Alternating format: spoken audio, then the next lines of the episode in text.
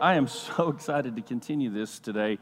Uh, it's been stirring in me the whole time that I've been out and about. But let me just say, we are working together as a church family to deepen our love for Scripture and awaken our passion for Jesus. That's it. We are working as a church family to deepen our love for Scripture and awaken our passion for Jesus. And if we can do that, we'll be the church He's called us to be. That's what He's called us to be. There are a lot of, and, and, and we're sorting through this and we haven't figured it out. We're not against anybody that does it differently. But what, what we are learning as a church family right now, as an eldership team, um, there are a lot of cultural expressions of advice giving sermons that are existing in our society right now It's kind of modified the expression of the gospel to a place where we kind of put everybody's best life at the center, give good advice messages, and apply some scriptures to that. And that's really popular in our society. I mean, like ravingly popular in our society. And, and I'm not saying it's wrong to do those types of things from time to time, but we were really good at that. You know, that's something God began to show us. He's taking us into a new season. So rather than this, you know, focus of, of how I can help you have the best life you can possibly have in the earth, I would rather help you learn how to die to yourself so you can truly live and experience eternal expressions of life and rewards in your everyday life. And what I just said is, I really don't want to help you live, I want to help you die. I mean, that's what I said. And so I want you to understand clearly what I'm saying. We don't want to play any religious games, we don't want to pull any punches. We, we understand Jesus had a cross at the center of his life, the core of his life. The Father's most uh, prevalent interest was not Jesus' best life on earth, but rather the eternal kingdom being expressed that required him to die. You and I have a cross that we need to die on. And today, that's what we did. We gathered together that we might have a greater understanding of what that really looks like in our personal life so that we can be who God's called us to be. I don't want to be a great preacher. I don't want to be a great pastor. I want to be an awesome disciple of Jesus Christ. And everything else can flow out of that, however that's supposed to flow out. That needs to be our passion. Come on, why don't you just give Jesus a hand clap of praise right now? We just honor the Lord, His powerful word. In Jesus' name. So, what we've been doing is we've been looking at this, and it's so amazing. John chapter 5, verse 39. Jesus is making a statement to Pharisees. The New Testament had not been written, and he makes the statement, These scriptures point to me.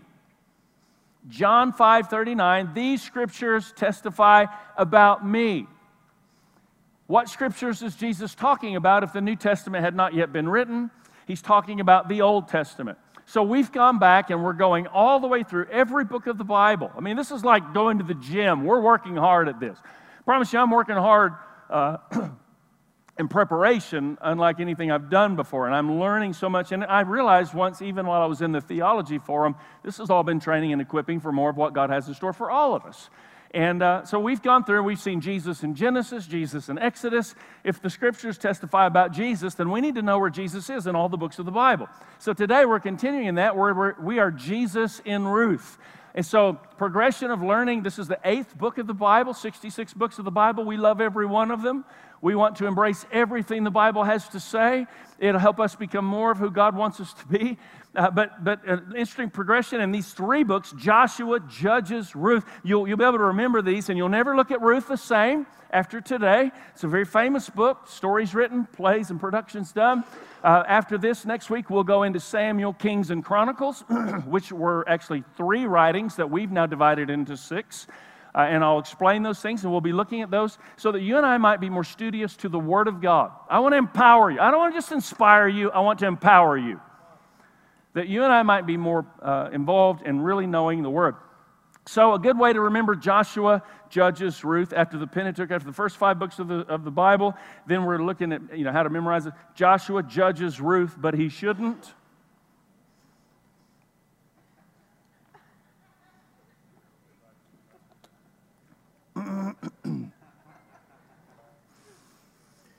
Courtesy laughs abound. Joshua judges Ruth, but he shouldn't judge her. And so that's how you can remember those three books. And so here's Ruth. This is an interesting book of the Bible where Jesus is revealed. If these scriptures testify about Jesus, then where is Jesus in each book? And it's been fascinating to see. I knew that existed, but I didn't know to what degree. The book of Ruth reveals Jesus, common phrase, kinsman redeemer. Sounds really good, doesn't it?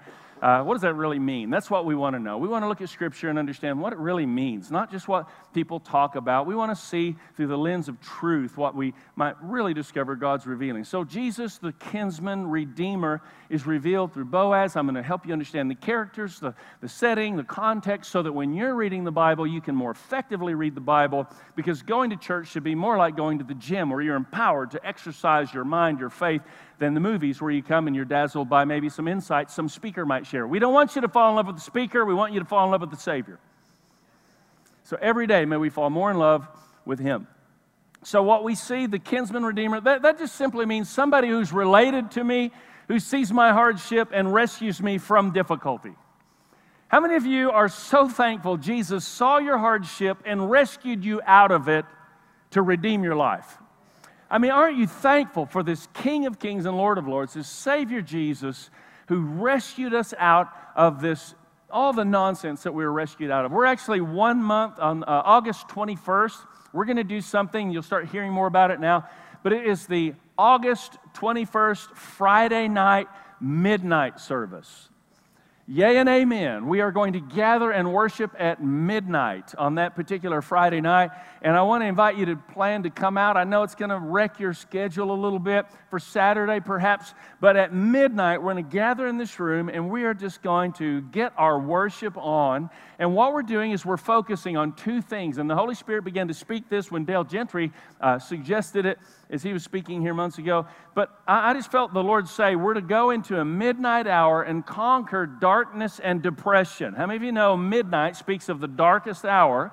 And it was at the midnight hour that Paul and Silas were worshiping and their chains broke off. I believe at the midnight hour we're to worship and some chains are to break off in Jesus' name. Come on, there's something that God's calling us to accomplish that's more than just showing up to church. There are some assignments we need to answer. So we're going to invade the midnight hour. We're going to have some glow uh, stuff that you can wear because we're called to be a light in darkness. Uh, and we just want to join in that time of just seeking God and, and really expressing that we want to we want to break the power of darkness and depression. So we want to invade the midnight hour together as a family and let the kinsman redeemer Jesus, who is family now, rescue us out of some of those things. Um, just amazing how Jesus wants to rescue us out of so much, and we need to cooperate with that in our own lives. Uh, so, this is Jesus revealed, and you'll see through the characters and the expression how Jesus is revealed primarily through Boaz in an amazing way as someone related drew them out. So understand this when related. That's important, right? Derek didn't know what I was talking about today, but he took us from zero to family in 5.2 seconds, right? We went to family. How many of you know the kingdom of God is about family? Kingdom of God is about family. If you didn't pass the books down, please do that and take out your note card because this is a really important statement. I want you to fill out your, your first blank, write this in. As Christians, God does not hire us to work for Him as religion would suppose. As Christians, God does not hire us to work for Him. He adopts us into His family and fathers us like a loving and protective father should. He doesn't hire us to work, He adopts us as family. You and I should have a revelation of family. Jesus ushered the most amazing revelation of family into the world that the world had ever known. He said, When you pray, say what? Our Father. He was showing the world. This was something that nobody had. These Pharisees had no concept of God being Father. And Jesus all of a sudden shows up with this father revelation, this family revelation, and this is what we're seeing in this particular book. And so I want to walk through. This is fairly intricate, uh, it's fairly theological, what I want to take you through today. But uh, I felt it was just the Lord was calling us to, to dig in a bit. So let's, I'll kind of watch the time and see how far we can go. There's always more on the blog, destinychristian.com. Go to the blog and you can read more of, of what we're talking about each Sunday. Bless you, Cassie. Do not sneeze in my sermon. so, Ruth 1 1 to 2. In the days when the judges ruled, there was a famine in the land, and a man from Bethlehem in Judah, together with his wife and two sons, went to live for a while in the country of Moab. This man's name was Elimelech. His wife's name was Naomi, and the name of his two sons were Mahlon and Chilion. Now, in, in just a bit, I'm going to take you to a genealogy picture to explain, but, but let me help you get a little bit of this, okay? The book of Ruth, and we've not heard of her yet. We hear Elimelech, say that five times fast, you'll be speaking in other languages. Uh, his wife Naomi, their sons Mahlon and Chilion. And, and so here they are. There's a famine in the land where God's people live. These are God's people, these are descendants and expressions of Abraham, and they're going to leave the place uh, that God had called them to be because of a famine in the land. They were going to go to this land, and did you hear where they went? They went to the country of Moab. And in Moab, they're going to meet Ruth. Ruth and another girl named Orpah. Ruth and Orpah live in Moab. And so, uh, Ruth, just so you're aware, Ruth is a descendant of Abraham's nephew, Lot. Okay, I know I'm giving you a lot right now. I know the jokes are really bad, but I've been gone, so please just laugh extra hard just to make me feel better. Um, so, Ruth is a descendant of Abraham's nephew Lot. You remember the story about Abraham and Lot, right? And so, Abraham and Lot, they're journeying along. God is blessing their lives. They become so abundant that they say, you know what? The, the, this place can't contain, this town ain't big enough for the both of us. Uh, and so let's, let's divide and take different parts of the country and continue to expand and be fruitful and multiply. And Abraham says to his nephew Lot, This is our promised land, and I defer to you. Look upon the land, tell me what looks best, and you go there. And Lot looked upon the land. Do you remember all this in the Bible? He looked upon the land. The place that looked the most awesome was the place where he went. How many of you know just because something looks awesome doesn't make it right? Just because something looks awesome doesn't make it good. Man looks on the outward appearance, God looks at the heart. Lot looked at the most awesome part of the land. He went there. We know through the progression of history that became Sodom and Gomorrah. We know that out of Sodom and Gomorrah, something unique happened. This is a place of great sexual sin. And out of Sodom and Gomorrah, uh, Lot and his wife and, and their two daughters leave and as they leave, his wife is killed. Eh, you remember this? And, his, and then Lot takes his two daughters up into the caves. All this is important to this particular book, and you'll understand in just a moment. You staying with me on the history lesson, right? And so now Lot and his two daughters are in the cave and they're, they're kind of hiding out. And the two daughters start saying, Oh no, what if we never wed? What if we never have children? What if we have no legacy? And so they get Lot drunk and they have incestual sex with their father and get pregnant and have children. So not only they come out of this sexual sin scenario, but now they participate in further sexual sin and they have two children. Each, each daughter has a son. Those sons' names are Ammon and Moab. Moab.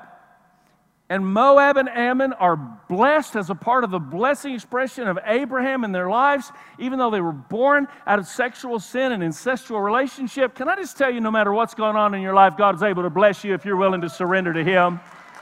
It's amazing how He can do that. And so the Moab expands and becomes a huge group of people called the Moabites. Ammon expands and becomes a huge group of people called the Ammonites. And now, when you're reading your Bible and you read on the Moabites and the Ammonites, you know that those were born out of sexual sin. And so Ruth lives in a city of Moab that is the expression and legacy of sexual sin. Okay, we all together? So now this family, they're moving and they're going to Moab, the city that's the legacy of sexual sin. And, uh, and the, the two boys are going to meet their wives there. And so if you'll see the, the genealogy pick, if you'll flash that up, we can kind of see there's Elimelech, Naomi. Their, their two sons are Chilion and Mahlon. And uh, Chilion marries Orpah, Mahlon marries Ruth. And then Boaz is going to come into the picture. Ruth and Boaz are going to get married, and then they're going to have children. And ultimately, you can see Ruth becomes a part of the lineage of the Messiah. How many of you believe that's very important? Okay, once again, look this way. Uh, Ruth is a very important player here, and she is rescued out of this legacy of sexual sin to become a part of the lineage of the Messiah. So now you've got the background of why this book's so important, and the context, I can start to share some things that normally I wouldn't be able to share with you. But understand this, but by the way, this is an important piece. As your pastor, it is important that I join with our elders in seeking God over the things that we need to walk through and understand and train and equip God's people to be, uh, you know, equipped and armed with truth. Very important. And so let me just say uh, we're not against anybody, we're for Jesus, but we do need to understand this very important reality right now. Uh, there are people that have great fame and great movements and followings that a lot of people listen to, and just because somebody's famous doesn't make them right.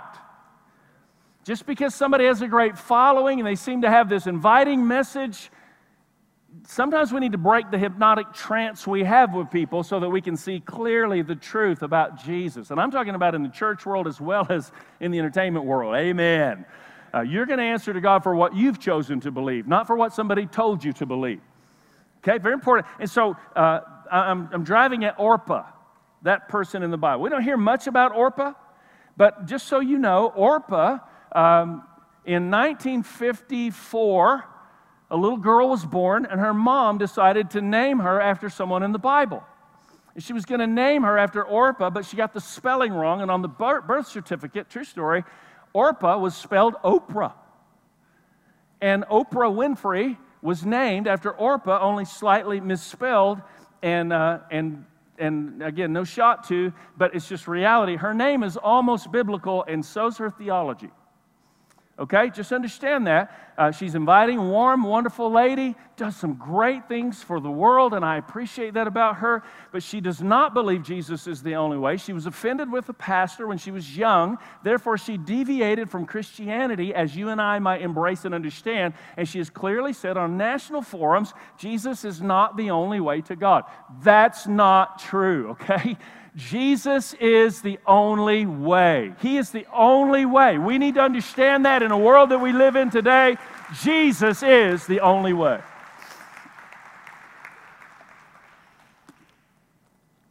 Okay, so we're going to continue here, but let's just point out uh, Ruth 1, and we're going to continue verse 14. Before I do, just quickly so you understand the family moves to Moab.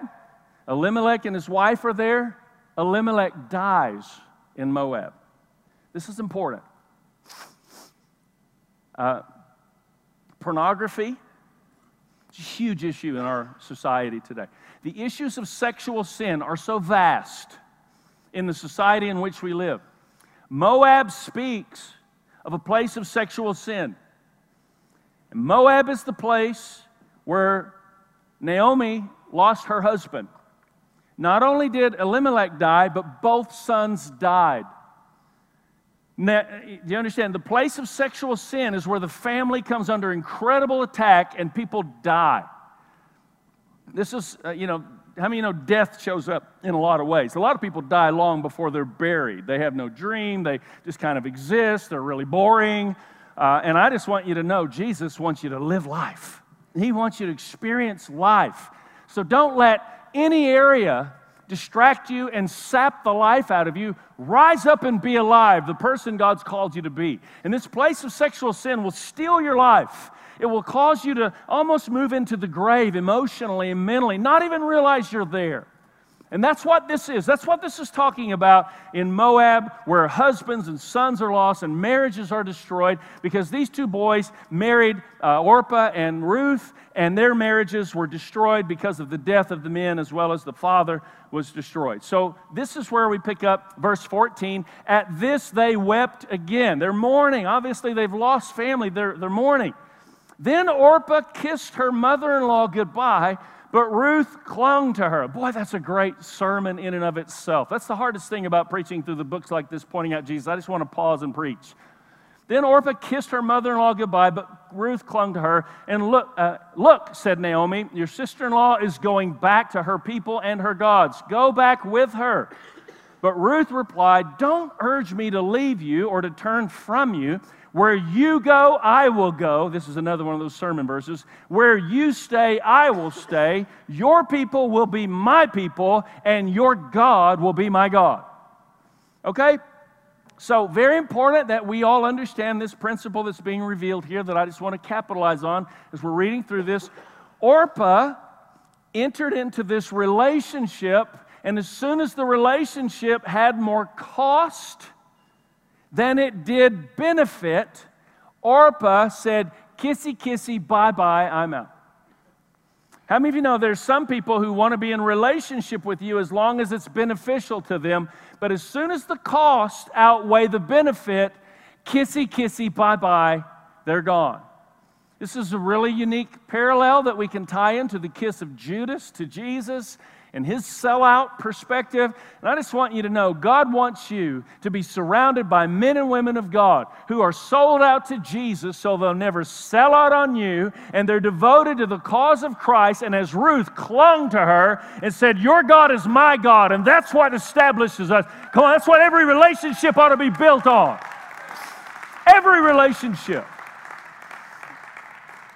And when we build our relationships on that foundation of our relationship with God, and suddenly our devotion is not merely to each other, but it's to the Lord Jesus Christ. I stood with Sean and Sylvia yesterday on their wedding day. It was such a refreshing, funny uh, wedding. Some, some make me cry, some make me laugh. This one made me laugh.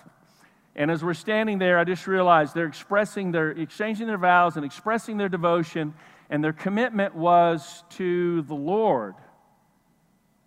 And his commitment was to the Lord, and her commitment was to the Lord. Therefore, their devotion to each other is not a 50 50 relationship, it's 100 100 all the way.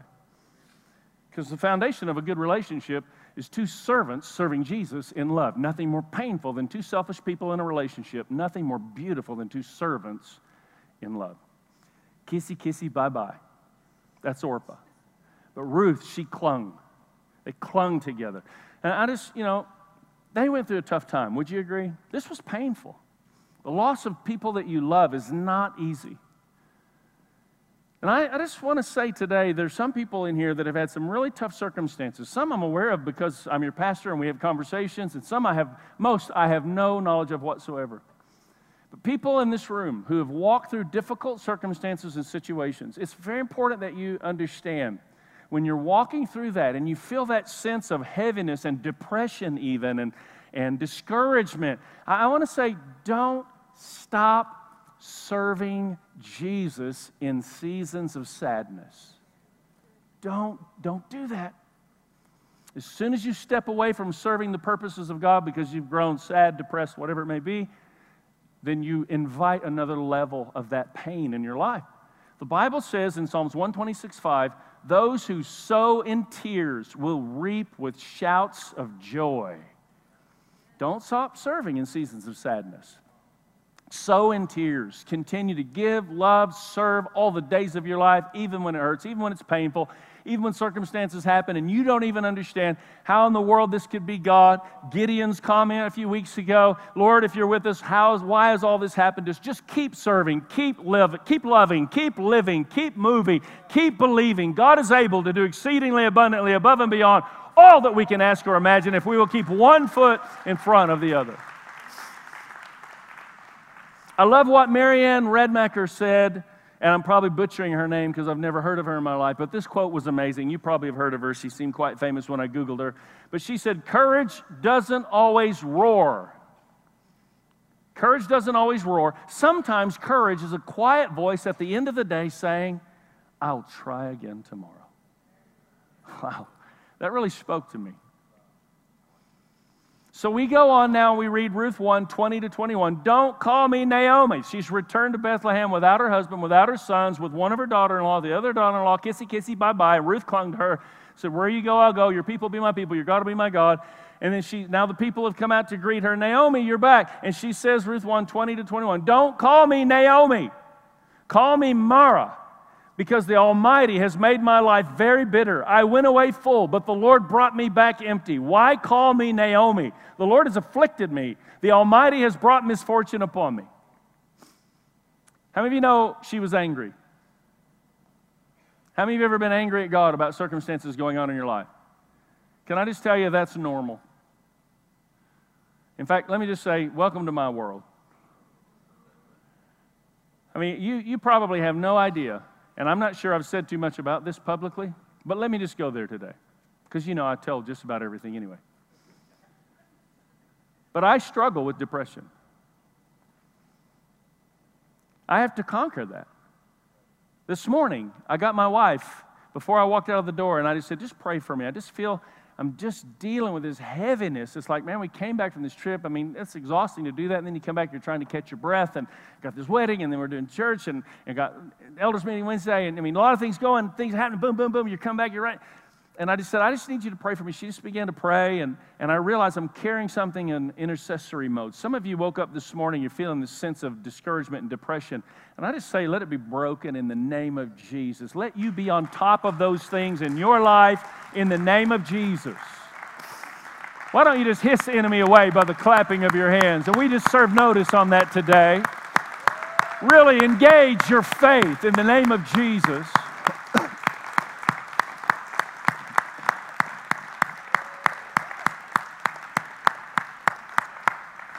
I like to reiterate Job 27 23 says, I will hiss the enemy away by the clapping of my hands. When we're saying, Bravo, Lord, bravo, Lord, the enemy just puts his hands over his ears. He loses his grip on our lives, on our children.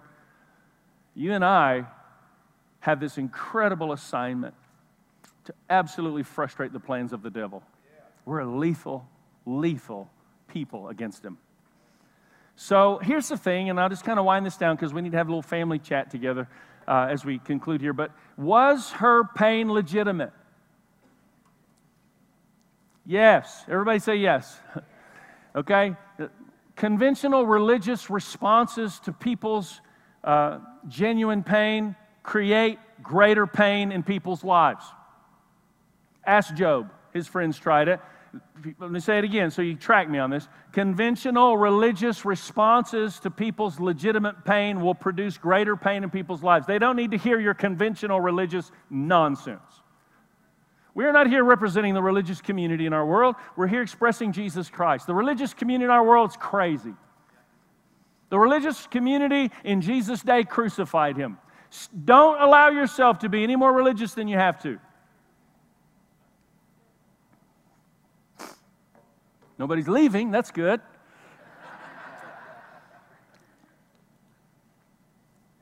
We're, we're not trying to make anybody religious. That is not our goal. Religion has all this, and, and boy, religious reaction is horrible. Our world does not need religious reaction. Our world needs the intentional love of Jesus Christ lived out on an everyday basis. That's what our world needs. So her pain was legitimate, but let me just say, even if your pain uh, is legitimate, that doesn't mean it needs to hold you hostage for the rest of your life. She dealt with the pain. Next statement for you to write in on your blank. When we focus on the pain, we're prone to miss the point. Stop focusing on the pain. Lift up the name of Jesus. Let Him bring a healing to you. Get on top of that thing. Share with somebody that you can trust. Don't post everything on Facebook. Just because you're hurt doesn't mean you post it on Facebook. Stop it. It's the most immature thing you can do, most religiously immature thing you can do is just tell everybody all your hurts and all your pains out there in the public. You're not going to, and, and, don't rant on Facebook about all the things that you got an axe to grind. You're not going to change anybody's life by posting anything on Facebook. You're just going to look like a dum dum.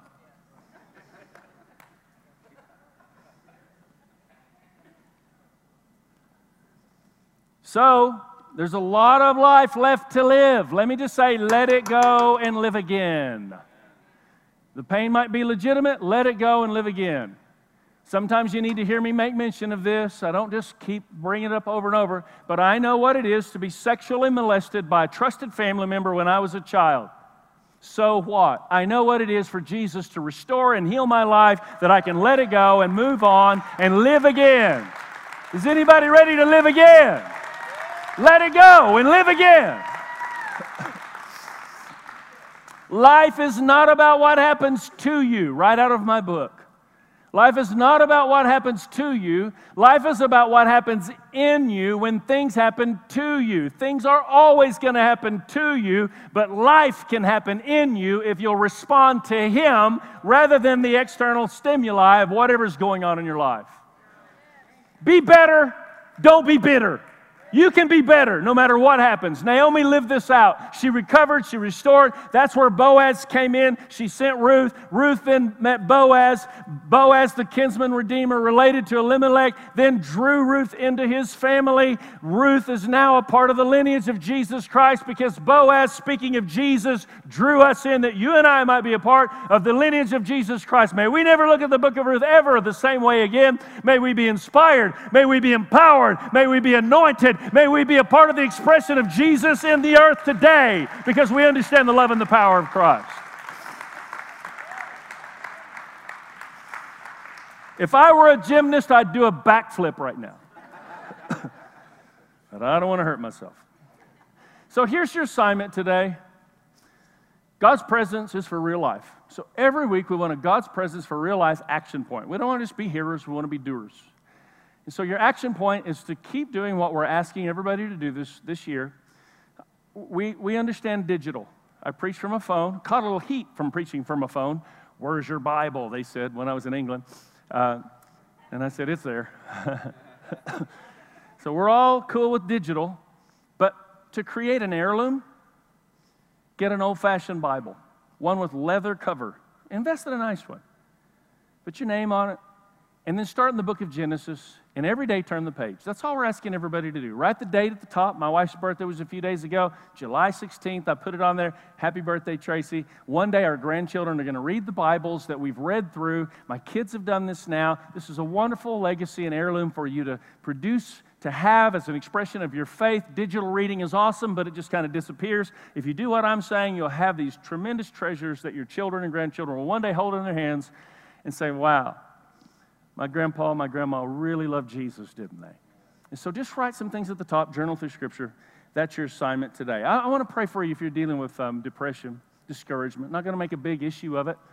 Uh, we don't even need keyboard right now to, to do this. I just want to ask if you're struggling with that. That's something you just want us to agree today. I'm raising my hand uh, obviously, but just raise up your hand if that's you. Because I'm not like doing the example thing. I'm like responding to my altar call. Thank you, Pastor. You're welcome, young man. It's a fine set of hair you have there. Great. Thank you. Okay, anybody else? Discouragement, just hold them up there. Discouragement, depression, we just want to break it. In Jesus' name, right, you holding up your hand. Just go ahead and lift both of them. Let's just agree. Father, I thank you for these men and women of God. When we focus on our strengths, it just breeds competition. But when we focus on our weakness, it produces something of community where we love each other, we embrace each other, we pray for each other. And so we just agree, Lord, depression, discouragement, darkness be broken. Lord, we don't want to sensationalize it. We just want to address it and speak to it today and declare we are victorious. We are more than conquerors. We can do all things through Christ who strengthens us. We will rise up in the joy of the Lord that is our strength in every circumstance and situation that we face. In the mighty name of Jesus, we pray. Amen. Amen. Now, with intentional faith, hiss the enemy away. Let's agree right now. In the name of Jesus. Bless the Lord. Thank you, Lord.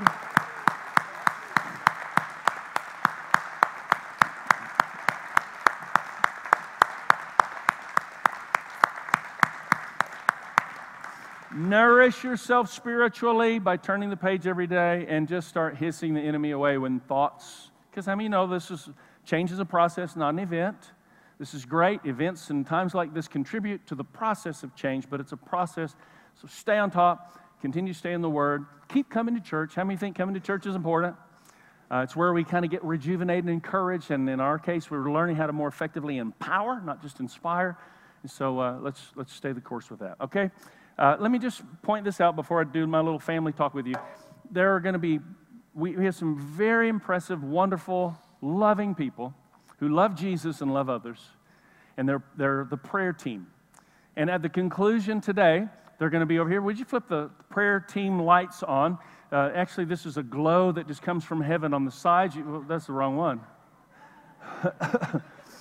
They're, they're going to find those in just a moment. And when it does, you'll feel the anointing just come into the room. And these right under the screen over here, these prayer team lights come up, and it's like, oh, there they are. See? Power of God right there. Uh, at the conclusion of our time today, after Bailey will come up and close, Bailey, God bless you. Bailey will come up and close in just a little bit. Once she's concluded, everybody's going to go out. But If you want someone just to pray the prayer of agreement with you, I want you to come forward, okay? Come to the prayer team. We'll take a moment, pray with you. Any need you have, we just we believe in the power of prayer. It's wonderful. All right, let me just uh, sh- talk with you for a moment. My travels in England these past few weeks um, thrust me into many forums of conversation and ministry. Two of those forums, I was kind of shocked, to be honest with you. Uh, and I felt the Lord just prompting me, just as a family, we would talk about it together today, particularly in light of the topic that we're bringing. Uh, but two of those forums, the pastors began to discuss how uh, in England they passed legislation resembling our legislation well before us, accommodating uh, civil union, same sex marriage. That's now affecting the church in a very unique way. And we need to be aware of that. And, um, and I want to talk about it just for a few moments. And I want to ask you just help me with this, okay? God forbid we reduce such important issues to mere talking points and arguments that help us knock somebody down. That is not what this is about. Many of us in this room have friends and family members who are living a homosexual lifestyle. I have both. You, you, understand? And we need to give consideration to the fact that we're not talking about discussion points here, we're talking about people. So let's do that in a way that would bring honor to Jesus. Lord, help us to have this conversation. I feel you've asked me to, and I pray, Lord, you'd help us to in such a way that will bring glory and honor to you, dignity to others, and transformation to our world, just that all of us would become more like you. In Jesus' name, amen. So I don't want to stir up emotional support. I want to challenge you to greater maturity in all of our responses. Reactions are unacceptable, they're actually born out of the heart of religion. We're very good at that. The church of our world today is far more religious than any of the church wants to admit or accept. But the more you react, the more religious you are. Let me just say that again. The more you react, the more religious you are. If you're fanning things out in public social networking to express your reaction, you're being very religious, and you need to stop that. Maturity delays a reaction so we can have a loving response. Okay, that, that's the long and the short of this. So here, here's the thing, and I'm going to walk you through this a bit. Let's not lose our mind over the world being the world. Honestly, I'm going to make a statement. I'll conclude with a statement today as well. The devil doesn't mind what side of this issue you're on as long as you react politically or religiously and demonize those you are against. The devil loves that. You, you, do you agree with that statement? He doesn't care which side you're on as long as he can just get you to begin expressing division and creating hate and insensitivity. And that's not what we're about. We're about the love and the life of Jesus. And it's truth and it's grace and all of that coming together that we can be the expression of maturity that God wants us to be in the, in the world. So let's not lose our mind over the world being the world. Let's just simply let the church be the church. The church needs to be who God's called the church to be. Understand this, the Supreme Court, uh, I, I know there have been so many people saying so many things, but listen, the Supreme Court was not debating Scripture when it was trying to come up with the constitutionality of this particular conclusion. They weren't debating Scripture. Any issue the Supreme Court discusses, they do so trying to determine the constitution, constitutionality of that particular issue. So don't react as if they've been debating Scripture. That's not what they were debating. But let's also understand, guys, you and I are not judged according to the Constitution. You and I will always be judged according to the Word of God. Therefore, it is up to you personally to come to your conclusion on this particular issue by looking at the Word of God as your sole source of conclusion, not your preference, not your desire, not your opinion, God's word. Has to be the case. So I want to give you some basis of that to help you in that conclusion. You know, we were in Amsterdam as a part of our trip, and I just got to tell you, there's this inner conflict, man. You're walking down the street, and like prostitution's totally legal there. And so they have, uh, you know, we go window shopping here, and you look at the mannequins, they're actually prostitutes that are naked in the windows uh, trying to attract you to their business. And they're, you know, it's, it's like this inner conflict. Uh, of what's so socially normal and internally you know, you're, this is like the new normal. And so internally, and so they've decided that prostitution is legal in Amsterdam. Let me just say, everybody on the planet can vote for prostitution to be legal, but that doesn't make it right. Everybody on the planet can vote for something to be legal, but that doesn't necessarily mean they've got it right. We need to let God's word establish that. The Bible says in Matthew 6:33, "Seek his kingdom and his righteousness," right? I, have said this a lot seek his kingdom. And I've not really put this together, but seek his kingdom and his righteousness, and all these things will be added to you. You cannot separate God's righteousness from his kingdom. You can't do it. So we need to make sure we're understanding. This can take us to uncomfortable positions of truth at times, but we will not separate God's kingdom from his righteousness. So let's be clear on this scripturally speaking. Here's what I'm hearing a lot of. A lot of people are quoting the book of Leviticus don't eat ham and uh, you know, different things. Oh no, God, I'm eating ham sandwich, no. And so, like, they throw everything out of the book of Leviticus because they're quoting these verses that don't seem to make sense in the day that we live in today. Okay, listen. In the book of Leviticus, which we've studied together, in the book of Leviticus, there are three distinct categories of law. You need to understand this as you're coming to your own conclusions about these important issues. There are civil, ceremonial, and moral laws listed in the book of Leviticus. Civil laws are about calling order to the community. Ceremonial laws are the things required of the priests. Moral laws are timeless laws that are not only spoken in the book of Leviticus, but they're reiterated. If you'd like to go to 1 Corinthians chapter 6 sometime and just read that chapter, it's a reiteration of these moral laws. All the moral laws that are spoken of in the book of, Le- of Leviticus are reiterated by Paul to the Corinthian church and also in the book of Romans. Uh, and these are the moral laws that are timeless laws that express the nature of God and his desire for us to be complete.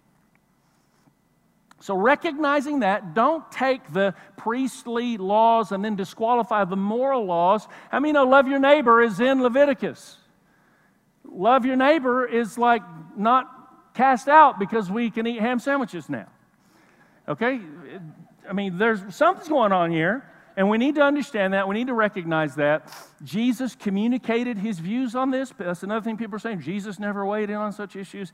But if, if Jesus was reversing some of those laws, and Paul's going to reiterate some of those laws, then surely Jesus would have said something further about this. But in Matthew 19, Jesus said, when he spoke of marriage, he said, uh, For this cause, man will leave his father and mother and cleave to his wife. So, this is, this is what we just have to understand and recognize, and everybody's got to walk through this. You need to have your own personal set of convictions and guidelines for, based on your interpretation of Scripture. But as a church family, as an eldership structure, our expression is very clearly we're not talking about one issue, we're talking about an overall issue of sexual sin. We believe Lot and his daughters participated in sexual sin when they were impregnated. We don't believe in uh, incestual sex, that that's okay. We don't believe adultery is okay. Uh, that's not being cast out because of Levitical law changing. Okay, we don't believe these are the things. Sexual sin is anything other than one man, one woman in the confines of covenant marriage experiencing and expressing sexual relationship. Everything other than that is what the Bible describes as sexual sin. So here's my challenge to you, folks. Please avoid blanket statements, insensitivities, and hateful expressions that separate us relationally from people that we should be loving. You can have distinction without producing division. Somehow Jesus did this. Jesus didn't rail on anybody he disagreed with morally, biblically. He railed on religious people that railed on people they disagreed with morally, biblically. We really need to learn something here. I'm, I'm sounding the alarm to this generation church. Jesus reduced all of this to two things. He said, This is what it all lands on, guys love God, love others. And let me just say, good doctrine wins people, not arguments. When Christians get more interested in being right than they are in loving people, they're simply no longer like Jesus. So, largely, Christians have been speaking about these issues through a bullhorn, and they should be happening around a coffee table. And so, as God opens doorways for you to be in relationship with people, let me just encourage you leave your bullhorn away and have a loving conversation with somebody wherever they are in any issues going on in their lives, all issues going on in their lives, just a loving conversation, and let God do what God wants to do. people ministering to people is what will truly change the world. So let me just reiterate the devil doesn't mind what side you're on as long as you react politically or religiously to demonize those you're against. And I'll conclude by simply saying this first century believers grew in power, grace, and numbers, living under a very oppressive government that did not buy into any of their religious beliefs.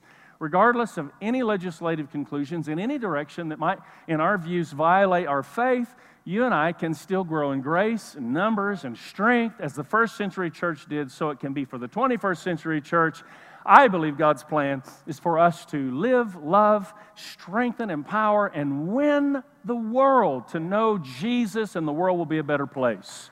Come on, let's give Jesus a hand clap of praise today. Why don't you give him glory and honor as we conclude our time together this morning?